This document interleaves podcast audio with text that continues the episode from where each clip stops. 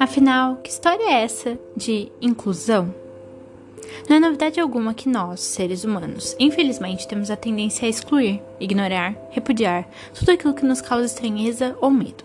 Historicamente, com a deficiência física e intelectual, não foi diferente. Pais, em tempos remotos, tiveram que superar as pressões sociais existentes para manter seus filhos deficientes a salvo, protegidos e proporcionar-lhes alguma instrução e convívio social.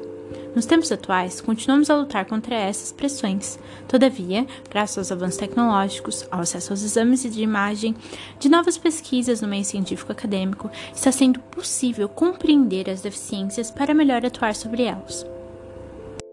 Em contrapartida, ainda há uma pequena minoria da sociedade que ignora esses estudos e, partindo do pressuposto de que deveria haver uma sociedade perfeita, difunde ideias que segregam e excluem cada vez mais as pessoas, pois o mundo ideal delas só há lugar para pessoas produtivas, boas, saudáveis, que pensam da mesma forma e que têm as mesmas características físicas. Sinceramente, uma sociedade pautada na hemogenia tem, na verdade, pessoas que de longe não sabem o que significa amar o próximo. Talvez porque nunca foram amadas, não receberam toque, atenção e limites. Muito provavelmente são tão egocêntricas e mimadas que não percebem que está dentro de nós o dualismo e a imperfeição. A vida é repleta de diversidade e na diversidade encontramos motivação e superamos desafios. A minha trajetória em busca da inclusão começou antes do meu filho atípico nascer. Tenho a nítida lembrança de, ainda pequena, repudiar os deboches das pessoas em situação de vulnerabilidade ou deficiência. Na adolescência, tinha amigos surdos e aprendi a linguagem de sinais para poder me comunicar com eles. Adorava poder compreender o que eles pensavam e tê-los por perto. Já recém-formada, desdobrava-me para atender às demandas e à dificuldade dos meus alunos com atraso cognitivo, portadores de deficiência intelectual ou comportamental ou física.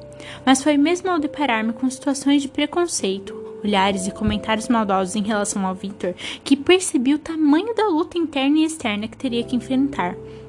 Quando ele entrou na escola, percebi que a luta era ainda maior, pois faltam recursos, sobretudo recursos humanos, que garantem a igualdade de direitos, e está nas mãos das autoridades a disponibilização destes. Convido você a observar à sua volta e identificar pessoas que precisam ser incluídas, para que você possa fazer a sua parte sendo agente de inclusão. Peço que divulguem os meus áudios e textos para assim formarmos uma força social que sensibilize e dê resposta às necessidades das pessoas com deficiência.